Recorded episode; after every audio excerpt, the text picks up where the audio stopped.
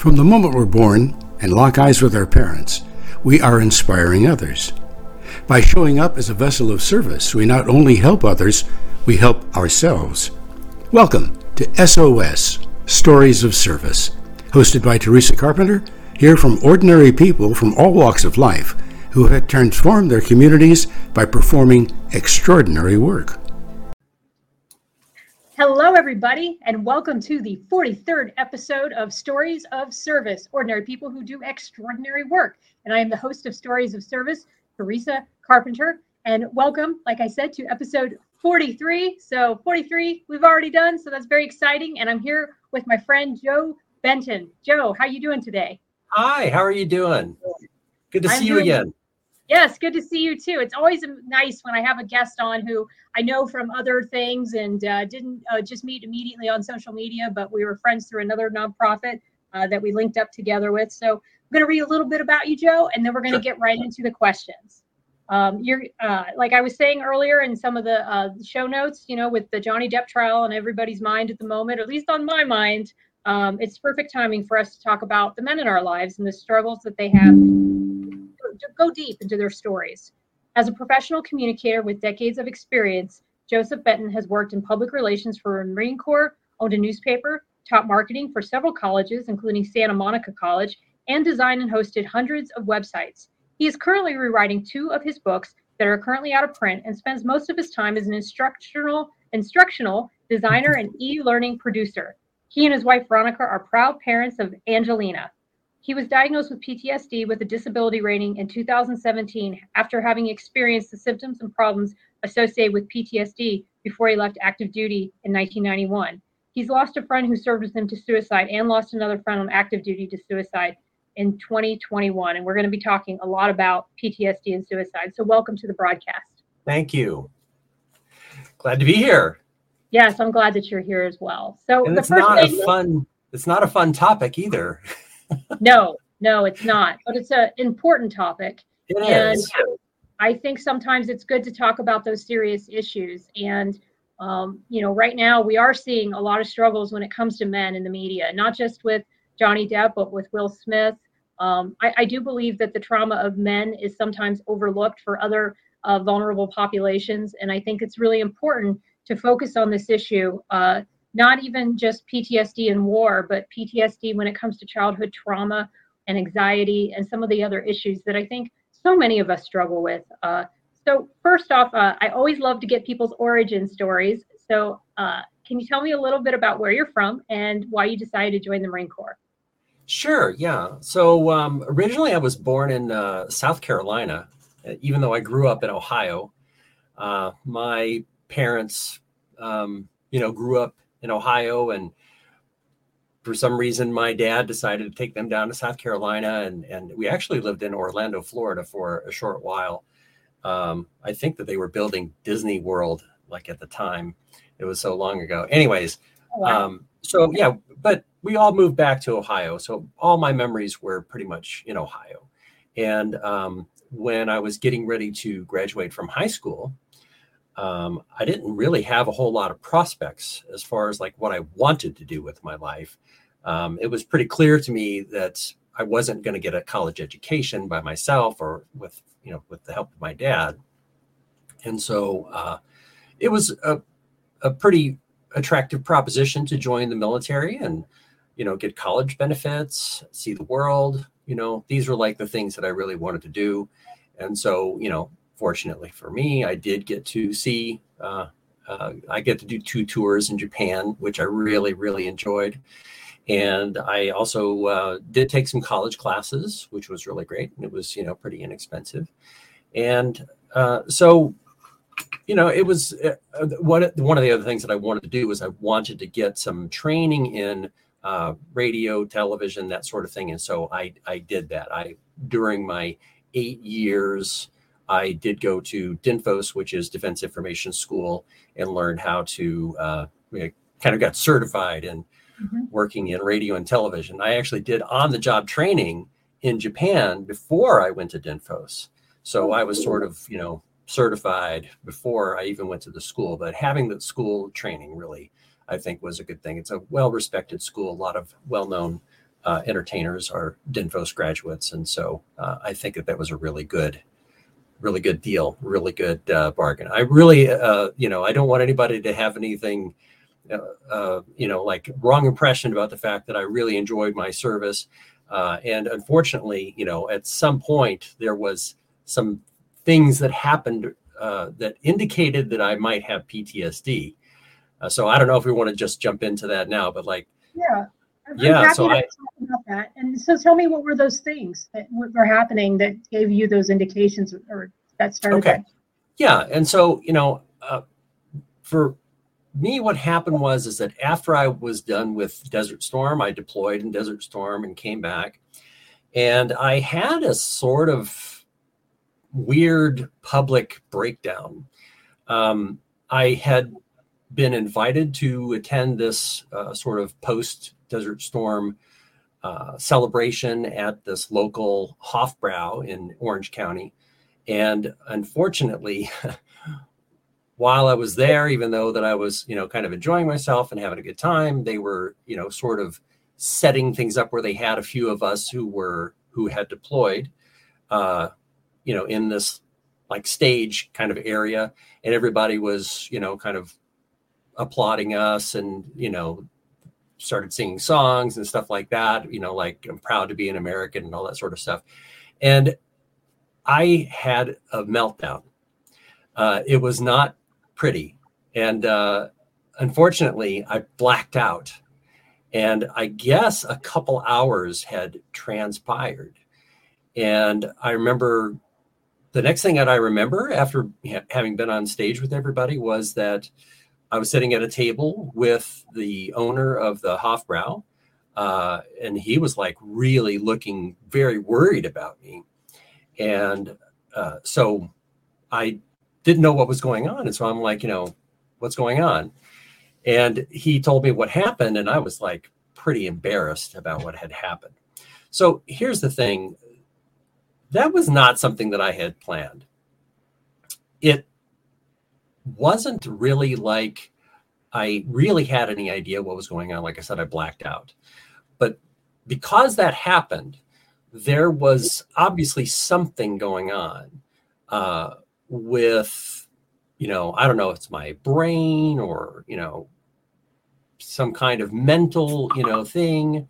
Uh, but unfortunately, that is something that happened. Now, um, I got out of the Marines, you know, after like eight years, you know, not not too long after I had deployed.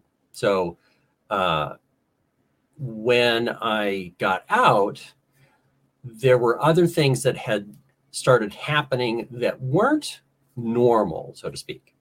And, and that is that uh, I wasn't really able to hold a job anywhere. Um, I would start working like a, as a temporary, you know, person or on contract, and for years and years and years, um, you know, I would just not get hired. Like people didn't want to hire me, and it wasn't because of any of these kinds of you know issue that I just mentioned, but you know, when I got out of the Marines and I didn't realize this, I had sort of developed this sort of permanent scowl on my face, and I, I, uh, after someone was kind enough to point it out to me that I had this unhappy look, even though I was talking about how happy I was. Right. You know, they were like, maybe you need to inform your face, you know, that you're not happy, you know, uh, or that you aren't happy. So um, I didn't look happy, even though I felt happy. So there was there was some stuff going on there, and uh, because I, I I couldn't get hired, uh, you know, I really wasn't like a functioning person in society and uh, you know everybody's got hopes of having a family and you know a house and all this stuff. And it's like you know that just wasn't something that was in the cards for me. So uh, at least that's how things were.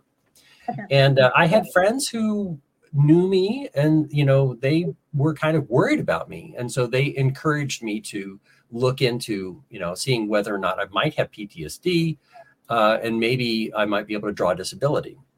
Now i for one, am one of those people that hated hate, hated the idea of somebody saying, "Hey, I've got PTSD and I can, you know, draw a check for the rest of my life and all that sort of stuff." Because there's a lot of people that, whenever veterans talk about PTSD, a lot of people say, "Oh, you're faking. You just want money," you know, that sort of thing. I was kind of one of those. Well, I was one of those persons. I wasn't kind of, and uh, so there was a lot of stigma about it, uh, oh, and I was very reluctant to go and talk to a psychiatrist to find out if I might have PTSD. So after I went and interviewed with a doctor to find out, you know, if that's the case, he was like, "Yeah, you do." And um, you know, I had gone like decades without work in terms of being an employee. Occasionally, I would be, you know, working as an employee, but only like for short periods, like intentionally, like six months employee, one month employee, or one year employee, that sort of thing. But like at the end of the term, that was it. So that was actually, you know, kind of a, a well, not kind of, it is like a symptom of PTSD if you're not able to hold down a job. Uh, and a lot of times, the problem that would come up that I would have is that anytime I was in a situation where somebody who is in charge makes a decision that harms people or uh, you know messes with them in some way you know uh, i would get triggered by that.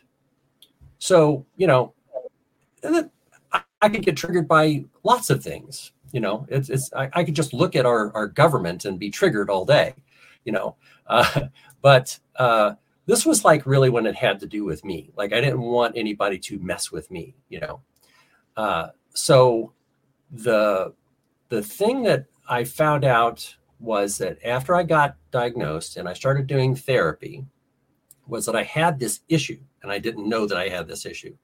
And what I learned was is that this issue is actually something that started before I had joined the military. Now, when I was in Desert Storm, there was something that happened where there was a, a general that had made a decision and you know uh, of, several people died. And I was actually asked because I was working as a combat correspondent, billeted out as a combat correspondent, to go take pictures of the crash site and document, you know, the corpses and and that sort of thing. Uh, and I, it, there were a group of us that were invited to, you know, hey, do you want to go do this? And all of us were kind of like, well, I don't know, that that, that doesn't uh, really sound like that that fun of a thing. Uh, right. And so we ended up getting the pictures from the the uh, combat photographer group to, to, take a look at the crash, and and it it was horrible.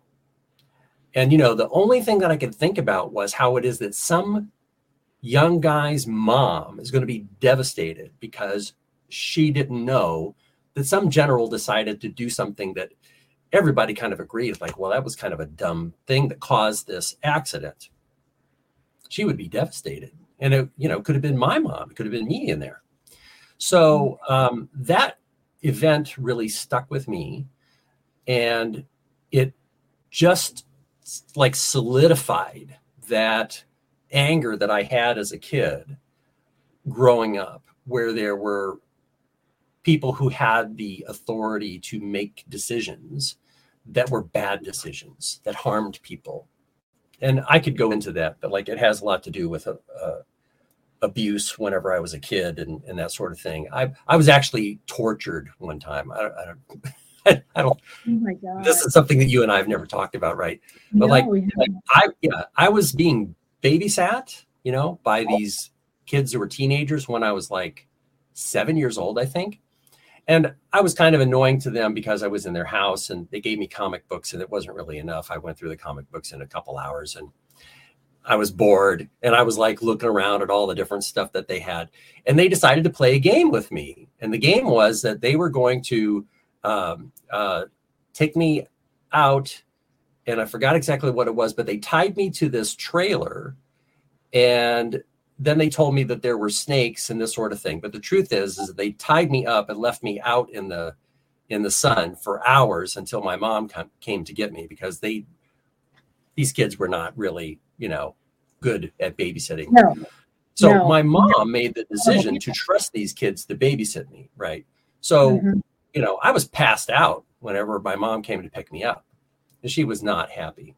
But still, it's like, you know, grown-ups, people who are in charge should, and this is just my my issue that I was telling you about, they should know better than to endanger people.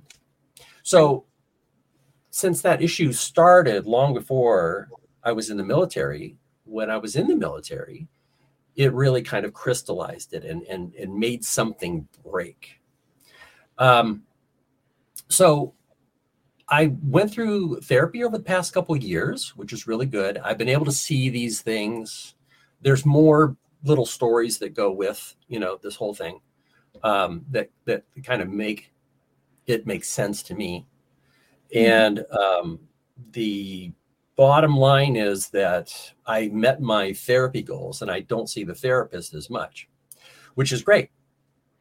And there's been a lot of like self development and stuff that I've done over the years. Like I don't look like I'm angry all the time like I used to, you know. Mm-hmm. So that's that's been helpful. And you know, I've been able to hold work, you know, longer now. Actually, since I started doing therapy, I started a job that I'm still doing, which is really great.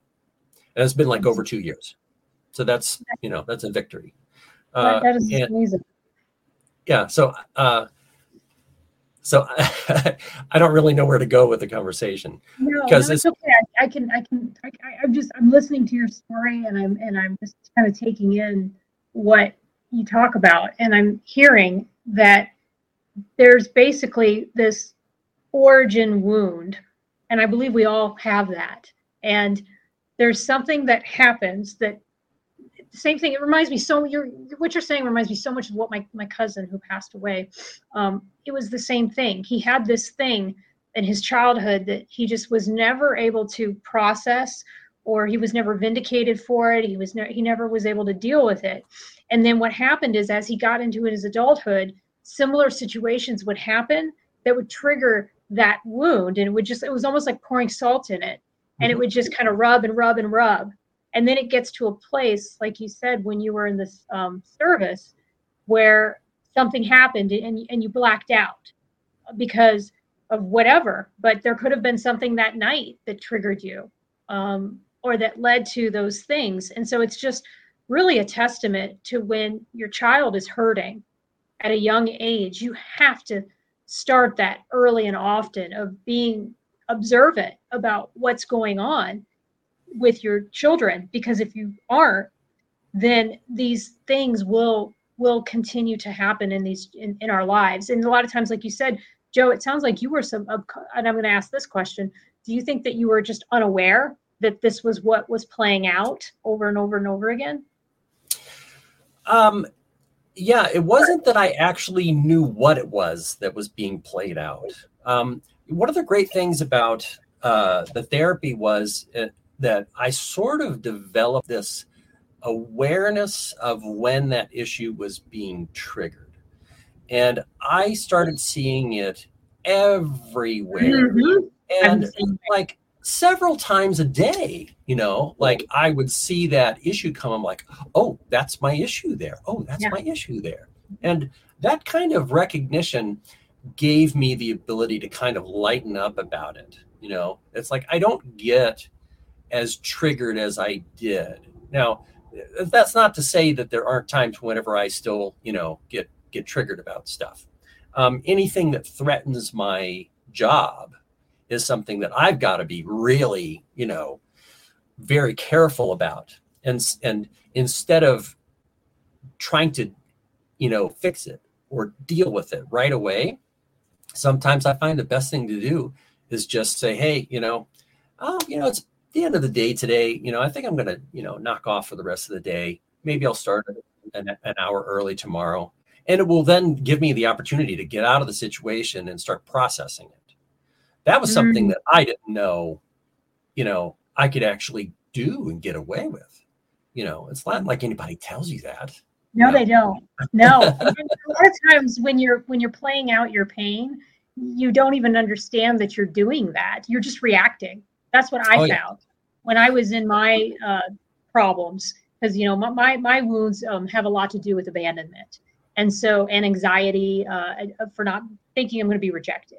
And so I I would just play these situations out in my head when I'd get into groups that nobody was going to like me, no one was going to accept me, and I would really sabotage myself even before I was in in that interaction because I had so much anxiety and insecurity around around rejection and, and abandonment. And so um, when I when I'm in a situation where I know that that's what I'm doing and what I'm and I'm acting that out, um, you're right. It just takes a moment to take a step back and assess the situation and how did the support that you have in your life now play in in your healing journey like with your wife and your therapist oh yeah you know there's there's uh, here's a here's an interesting tidbit right? Um you know so i'm i'm married only married once you know so thank goodness.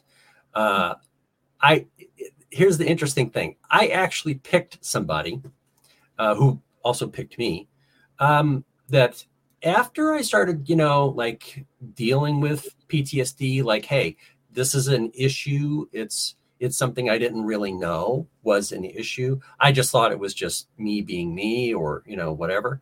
But uh, after having a, more of an awareness of it, my wife and I would talk about it, and you know she kind of came to the conclusion that she probably has PTSD too.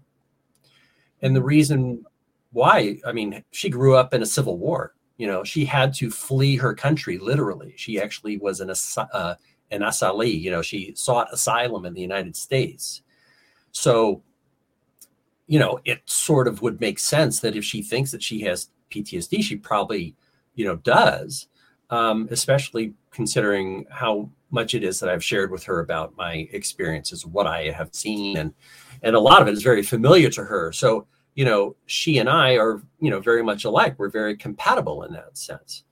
Um, it, it, it, and we also have to be sure not to, you know, talk about things that further deepen the problem. You know, like, well, if I were you, I would do this. And it's like, that's the PTSD speaking. And that's not necessarily what you want to do in response to a situation. You know, so we try to be, each other's best angel in in situations because you know we both know that you know we're we're human you know we have everybody has got issues but this is like an extra layer of icing that we didn't ask for you know so what are what are some of the symptoms of, of ptsd i'm trying to understand p- differences between like for me i have anxiety i have add um, but what are some of the telltale symptoms that you can kind of point to for somebody if they if they if they're wondering if if they're suffering from PTSD? Okay, well, um, you know, there are a few, and it's not hard to like go and you know little research like you know do i have ptsd and they'll, they'll list a few things. But one of them is suicide risk being a suicide risk. So you know uh, when i was a kid uh, from the time I was like nine until I, I, I ran away from home when I was 17. So like for a good eight years there, you know, with uh, my dad getting a divorce and my stepmother coming into my life, um, she was a very abusive person and she used to smack me across the face at least once or twice a week. Um, and you know, all because I would say things like, I I did sweep the floor. Bam, you know it's like she didn't want to hear that so yeah. that's how she dealt with things and um and you know that took a lot of uh, and i blamed my dad. You know my dad made a bad decision to bring this person into my life and would make a decision to not intervene whenever i would tell him about what was going on. So it completely further you know entrenched uh, this issue. Uh, and and i could you know if, if, if this was a therapy session, we take a few therapy sessions just to cover all the things that have happened. And, you know, um, but yeah, suicide is one of them. And so I actually, you know, had a lot of suicidal thoughts whenever I was a kid. And I thought about killing people uh, who were harming me, you know, right. so uh, it's, it's not, that's not unusual. It's a, it's a, uh, and I'm not a doctor. I'm, uh, you know, I'm not a therapist or anything like that. I'm not an expert. So if I say, well, this is definitely proof that you have PTSD. Don't believe me. I, I'm not qualified to say that.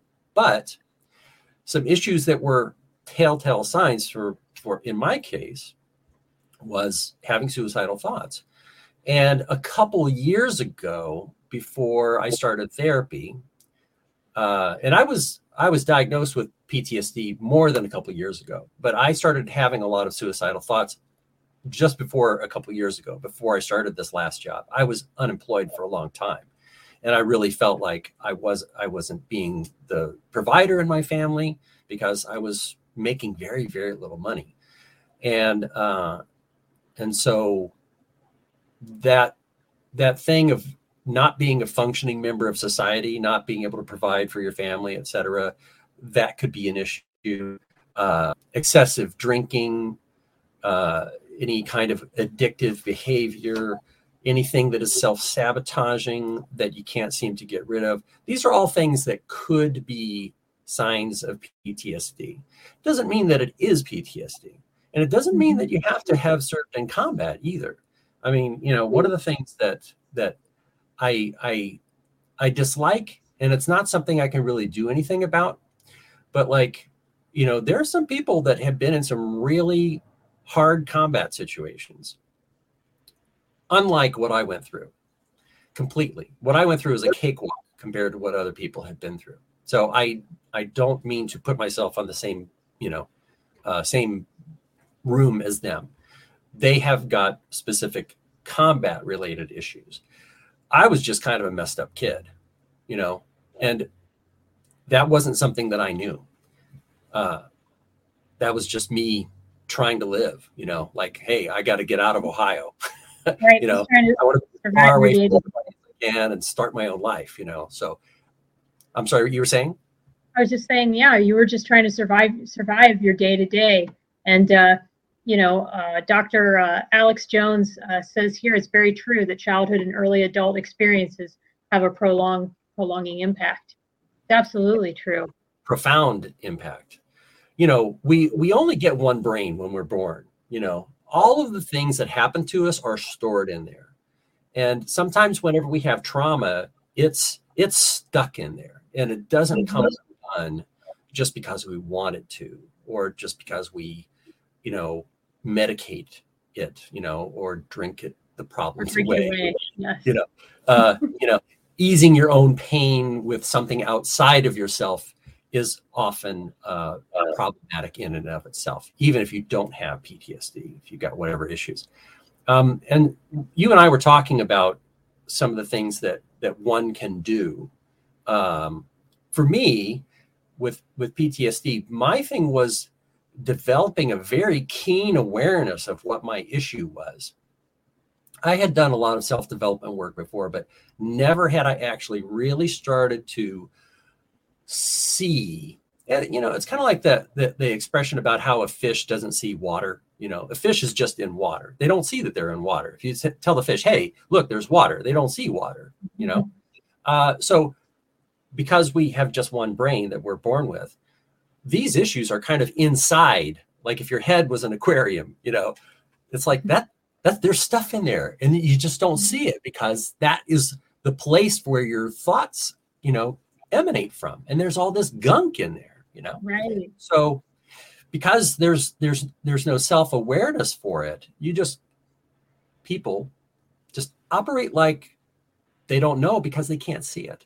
And it wasn't until i started really keenly getting uh, a very like you know like a hound dog sniffing out you know something uh, every time that i would see it i would start noticing it and would start noticing and i just got this awareness like it's always there and so then the trick became you know after awareness because that's the first step is to not react to it you know don't go down that destructive mm-hmm. response mm-hmm. tunnel you know don't let yourself get sucked into a problem.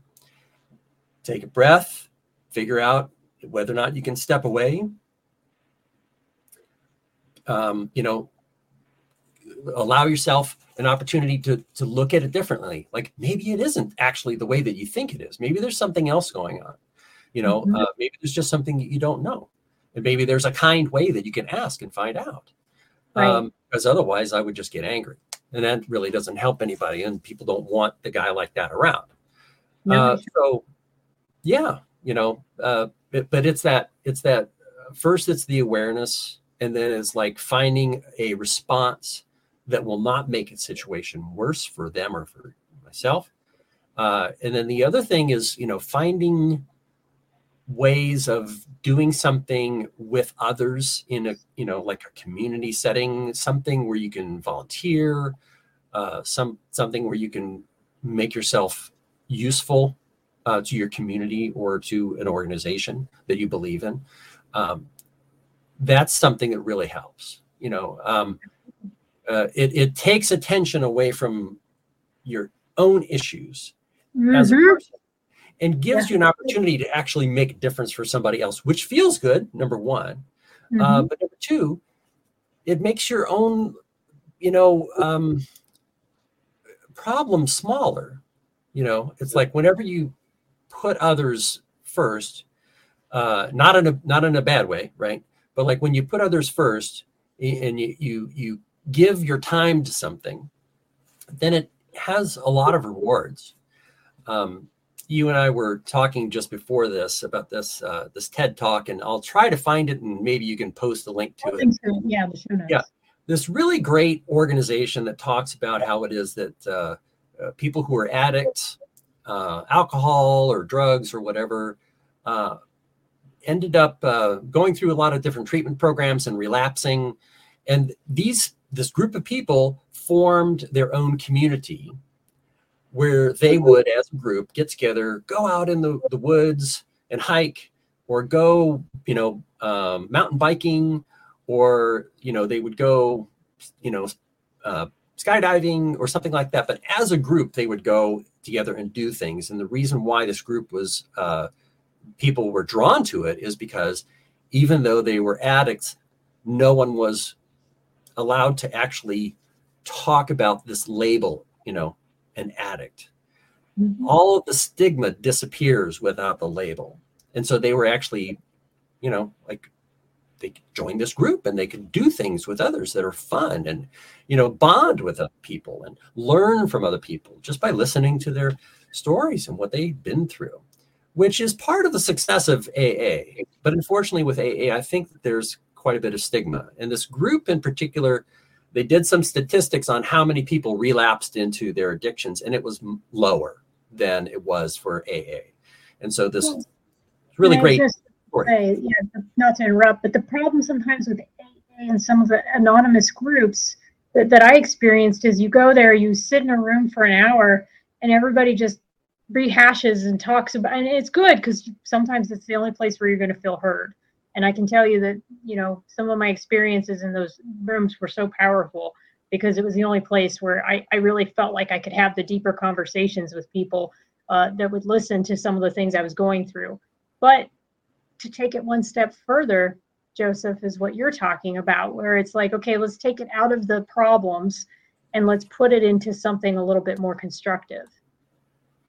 Yeah. Um, yeah. Two things about that. One is that uh, sometimes people don't know when they do this thing that's called trauma sharing. You know, it's like they always complain about the same particular thing over and over in a way that's not constructive. And I'm not saying that, you know, uh, uh, AA is not constructive. But Right, I know you know, people just tend to do this. It's like if you work in a place and it's like somebody is talking about the same, you know, thing over and over. It's like, oh my gosh, you know, it's like, when are you going to, you know, do something about this? You know, I have a friend of mine who's been complaining about this one particular issue, and she just won't do anything about it. And I can't make her, you know, and she's a good friend. I really think she's awesome. She just won't do something about this particular problem. And it really, you know, I, I, I have compassion for her because I understand she's afraid of doing Mhm. something. I can understand that. But on the other hand, it's like, you know, I, I, I, I know that that's a thing that people do. Sometimes they, they, they want to feel heard. And so they keep talking about it. But unfortunately, they tend to, people tend to tune out to just, to people who don't want to do something about it. Right. Uh, just want to have somebody to dump all their problems on.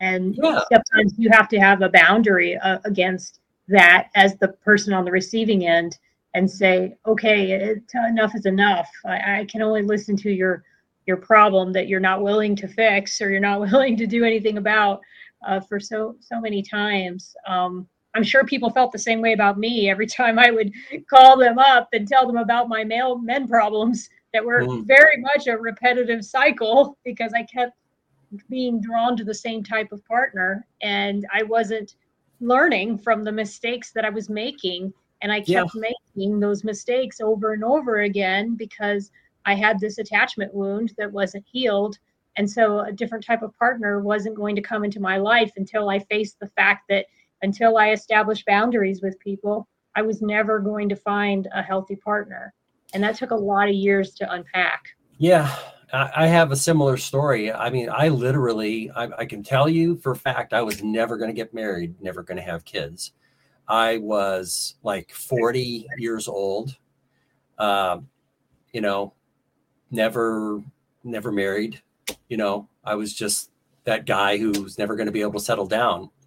Uh, you know, part of it was that I enjoyed being single, you know, I admit, but at a certain point, you know, I had to really assess whether or not that was what I really wanted, you know.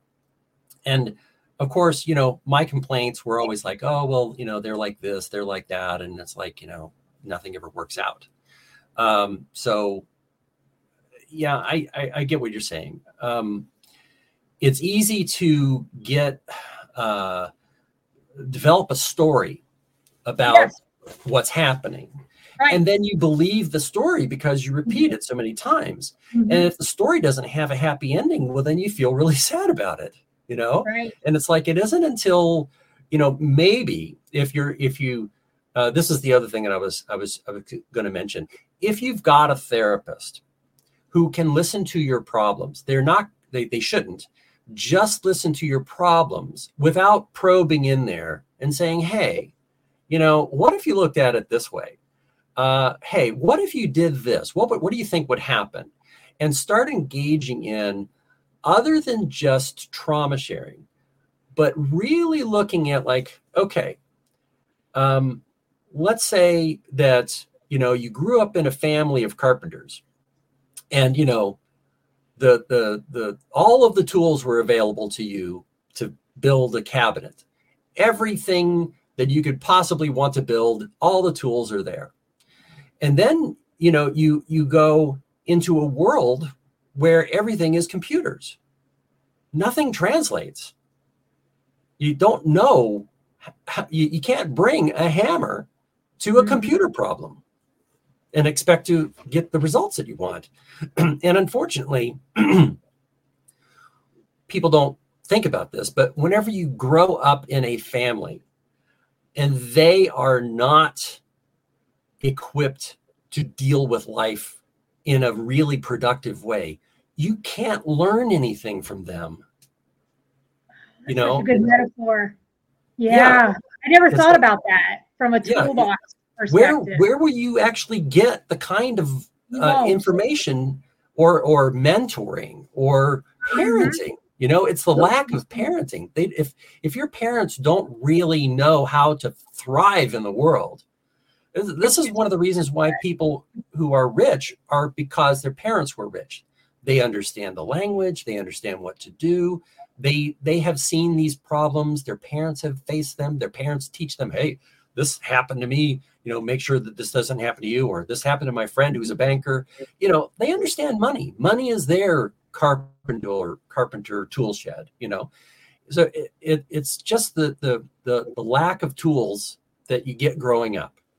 You know, if your if your parents are into you know if your your dad is somebody who works in a coal mine and your mom is somebody who takes care of home your chances of going into harvard are like next to nothing unless you get some kind of influence that will help to get you there.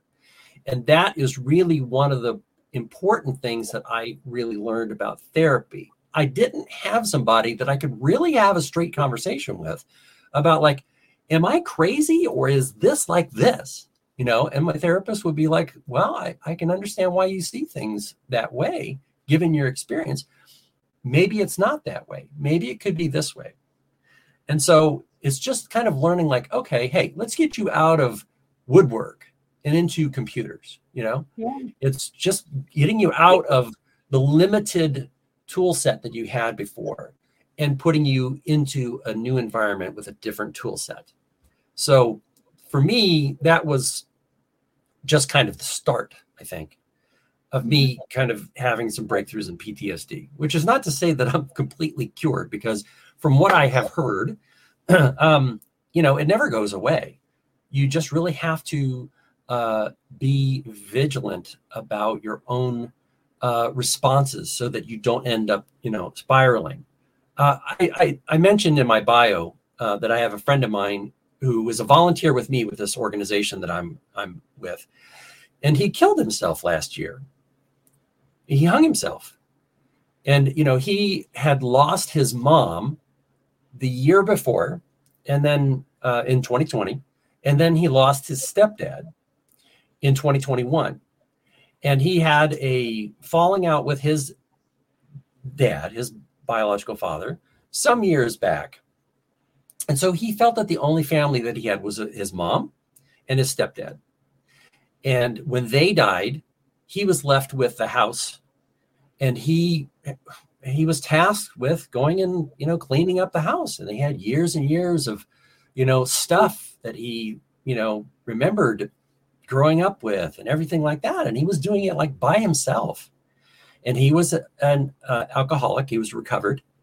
And he started drinking again. And he ended up killing himself in a matter of a few weeks of going through all of the stuff in this house. And i didn't know what was going on. He was not open with me about it. He's one of the nicest people i've ever met. You know it's like he's one of those people that like if you get a flat tire at two o'clock in the morning you call him he'll actually come and get you. You know i'm one of those people too. And it's hard to find people like that. You know right. so um, my wife and i both miss him a lot. Everybody who knew him in our area we all really miss him a great deal. And you know the thing that the thing that i i walked away with that experience is you know we went to the uh, veterans memorial uh, the veterans uh, what graveyard whatever that i'm trying mm-hmm. to think of what that's, that's called um, and you know we buried him and uh, the thing that I, I kept thinking was is that the, the the guy who killed my friend wasn't my friend. Does that make sense? Yes. So this guy was my friend. Something overcame him or something came into him that yeah. was not the person that you interacted with every day. That was a side to him yes. that unfortunately he never felt safe sharing with anyone and he just took all that on until it just overcame him um, because that, that's, what exactly, you in your head. That's what happens. Yeah, you go to really dark places. Yeah, I know, and, and I mean I've been there myself. And the Me thing too. that I kind of think now is that it's very likely that he had PTSD and it was just undiagnosed and untreated. You know, yeah. and this is why it is that when people you know share these memes about like oh yeah 22 veterans you know every year die or sorry every day 22 veterans daily are killing themselves. Uh, and by the way, the numbers have been dropping a little bit over the past two years. I don't know if you know that or not. Um, I just was just looking at those stats, and um, regardless, it's still about 150% higher than a normal person in the United States. Uh, so veterans are like 150% more likely to uh, kill themselves. And how many undiagnosed cases of PTSD do you think there might be out there with people killing themselves like that? So my thing is that uh, somebody was ribbing somebody on Facebook about how it is. I'm like, oh yeah, you know, uh, you people are, you know, just trying to get money from the government and stuff. And I'm thinking to myself, you know, I actually commented to them. I said, look, you know, there's 22 veterans a day killing themselves.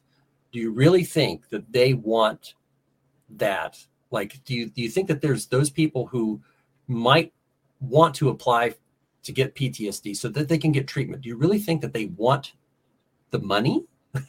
you know, like that's that's really what they're after.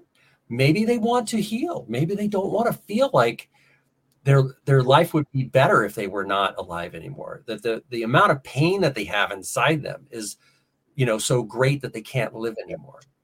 You know, they're better off dead because it, the pain will be over. You know, we feel a lot of compassion for people who have been uh, sick and suffering with cancer, and then they finally pass. You know, we we say, oh well, at least they're not suffering anymore. That's how somebody who wants to kill themselves feels about them, their own life.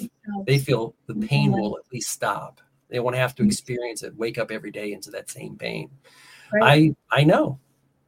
It's hard. Yeah, I've never been suicidal to be honest with you, but I have been to a place where I just didn't even look forward to every day. It's always been when I was alone and I didn't have anyone. And I had no good plan on how to find a partner or what what it was that I, I was supposed to do to, to, to find a healthy person and I just didn't know how to date smartly or, or any of that.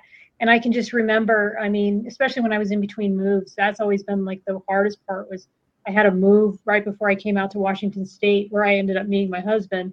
But I went through a breakup and then my dog died. And I had mm. about three or four months where I wasn't working very much.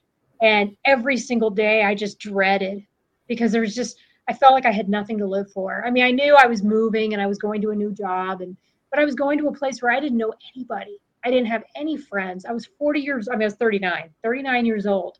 Everybody's married, everybody has kids. Yeah. And you just feel so alone and isolated.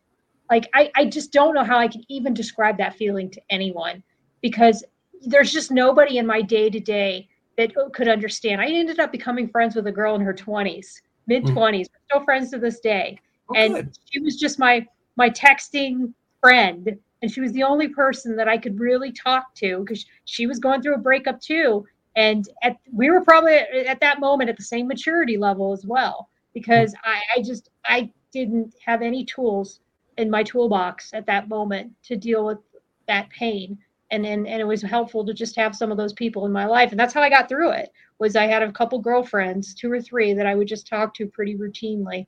Um, but it was it was a very painful experience. So i, I, I well i have never i'm probably just too terrified to kill myself but um, i've never been suicidal but i've definitely felt completely isolated. And it's an intent it's an incredibly hard feeling. And hopefully this this podcast is is one way it's a small way but one way to let people out there know that they're not alone that there are resources there is help. There are people who will share their stories and will build communities around them and start facebook groups or do do something uh, to get out there. And so i guess that's probably maybe a, a good way to sort of segue to you know what what if you're having these feelings and you're feeling this isolated and before i ask that question i'm sorry i do want to get over sure. to dr alex jones. He had a couple things. He says he can totally relate uh, to finding the right partner so he, he understands that too. And he yeah. says blaming on a personal and organizational level can create impact as well and i tap that in my book disleadership and then oh, he talks yeah that sounds exciting. i love organizational development. I mean you know i I I have kind of become an expert on like uh, uh, a process specialist, which means that I can look at an organizational flow of things and I can find problems, which was probably something that I got from having PTSD. oh, I bet. I bet. He also said um, those numbers, and I think he's talking about the suicide numbers, statistically are shocking and it's still high. Veterans deserve much better treatment and care. They served our nation with their lives and souls. Thank you to all the veterans out there. Well, thank you. We appreciate that, Alex, very, very yeah, much. Yeah. Chris Larson uh, says, uh, Dr. Mark Gordon can help. Please reach out. He works with veterans. So there's a link cool. down here to somebody who also works with people. Yeah, there, there are resources out there, and there are there's so many good veterans organizations. And let's go ahead and do that little segue. What is it that if somebody is out there and they're they're listening to this show tonight and they're feeling lonely, they're feeling maybe suicidal they're feeling like nobody cares. What are some of the things you know they're feeling isolated. They don't think anyone will ever understand what they're going through. What is it that you suggest that they do? Okay well first the va has some really great resources uh, for somebody who may be having suicidal thoughts. Um, there's a helpline that's 24 7 that's manned by volunteers. As a matter of fact uh, my therapist uh, works as a volunteer with that uh, helpline. Oh, and wow. so there's some really yeah, and he's great. Gosh, you know, it's like I I I so happy with what it is that I got from working with him that my wife was, you know, interested in working with him as well. But unfortunately, he can't because he works for the VA and you know he, he's not a private practice person. So there are uh, um, helplines that are available. Yeah, even if you're not in the military, too, there's helplines. Yeah, exactly. And there, yes, if you're not in the military, if you're not a veteran, there are plenty of helplines, and they're usually staffed by people that are trained, uh, either professionals or they're trained volunteers that know how to make sure that you get the right person, or they can put somebody on. They really, you know, know that you need to talk to somebody. Uh, so that's that's one thing. But I think that another thing is just exactly like you were saying, uh, Teresa, that having friends uh you know and, and at times it can be really hard you know especially if you know you're somebody like me and you come out of the marines and you got the scowl on your face like who the heck would want to be friends with that guy? You know? It's like you know i i i i, I talked about this with you before the podcast. It's like the way the only way i could say it is that i had this don't fuck with me face you know it's like you know i just didn't want people to think that they could take advantage of me you know? Like i didn't want anybody to even imagine that they could harm me in any way by lying to me uh, getting me to trust them when i shouldn't you know that sort of thing. So as a result i, I was you know very alone. And um, it took me a long time to learn to you know relax and to trust and you know trust has always been really hard for me Me uh, too.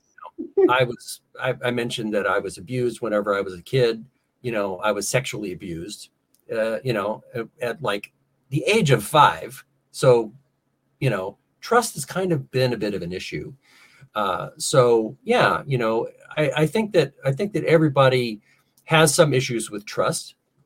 Some people have very healthy healthy relationship with trust, uh, and I think that that's something that it isn't learned easily you know? Uh, it's like that thing about like growing up in a family of carpenters and everything can be fixed with the tools in the shed. You know trust is one of those issues that you know how do you how do you unless you have somebody that you can learn from that really is wise and you know uh, uh, even you know successful you know people don't become successful without having a good relationship with trust. You can't do everything yourself. So you have to learn how to Yeah. trust people in a way that you can succeed because you can't do everything yourself. No. Uh, you know, it's like being a CEO, you know, the the the best uh, sorry, the most important thing about being a CEO is learning how to delegate because you can't know everything yourself and you can't do everything yourself. You have to know how to get the most out of people and you know uh, trust people to do the job. So you know part of trust is like verifying you know like being able to go to people and say hey you know uh, we talked about doing this. You said you were going to do it.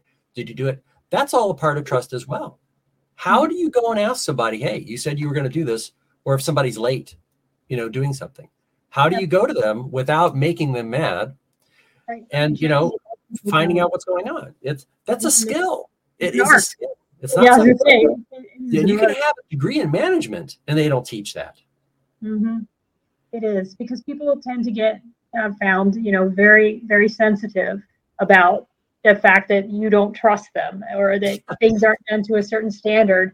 And you know, I, I I've definitely struggled with that, and I think I'll still continue to struggle with it because um, it, it is just one of those things where it just takes.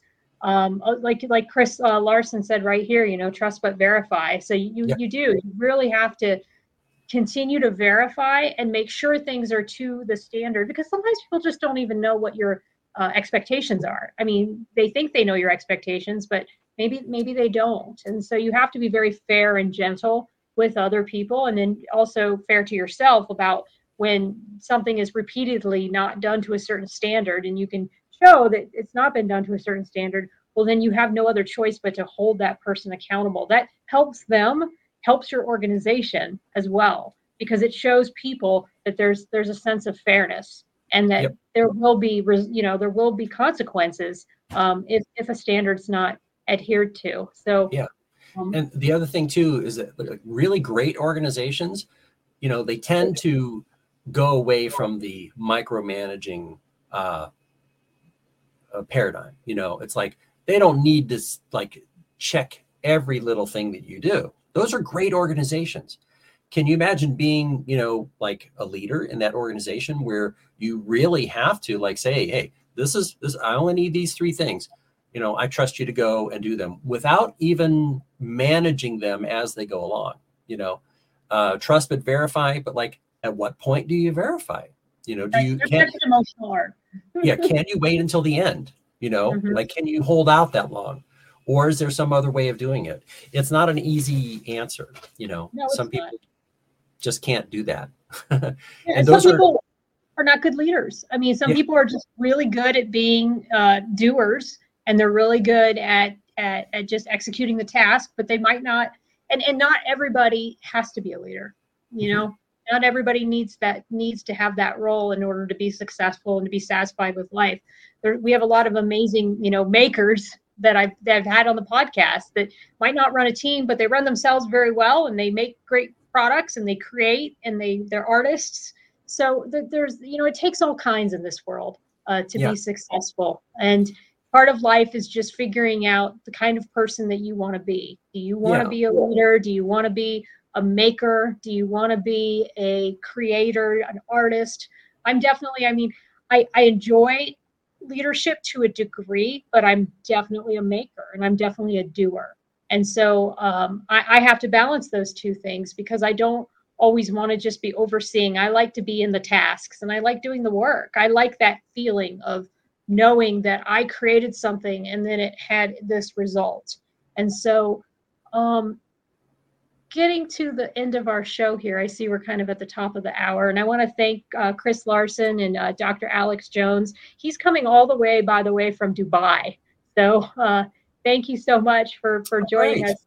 Yeah, from Dubai. I'm a regular I, listener too. I really like your podcast. So yeah, yeah. Thank you. I appreciate it. This is a labor of love, and I, like I said the other night, I will continue to do this as long as I have you know an audience and guests who are who are willing to come on the show and and and I think we'll close this out because my podcast is stories of service.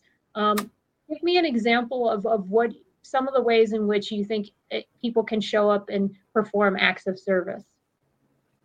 Uh, yeah, you know, it, there's an interesting thing. There was a, um,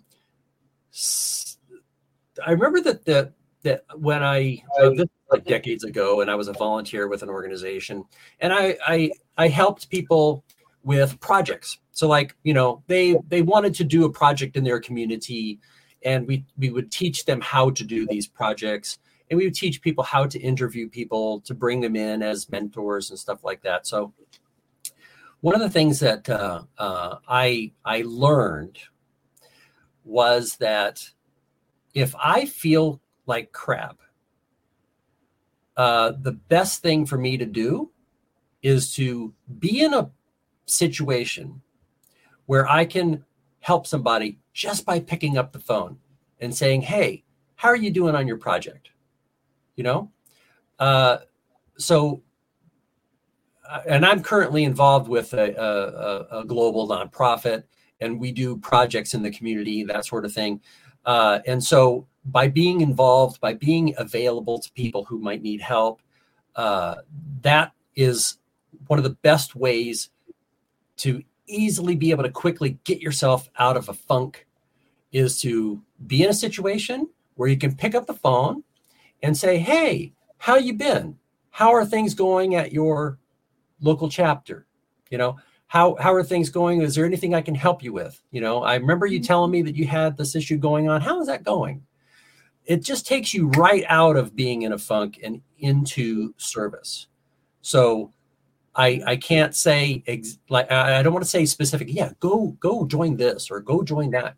But find yourself in a situation where you can pick up the phone and be able to help someone do things that they're trying to accomplish.